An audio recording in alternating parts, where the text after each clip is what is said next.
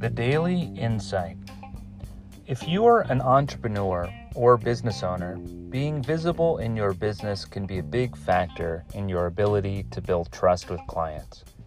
If they can see you, hear your voice, and get to know your opinions, they are more likely to want to work with you. They know who you are. How comfortable are you with being visible in your business? Do you show your face? The daily action. Do one thing to make yourself more visible.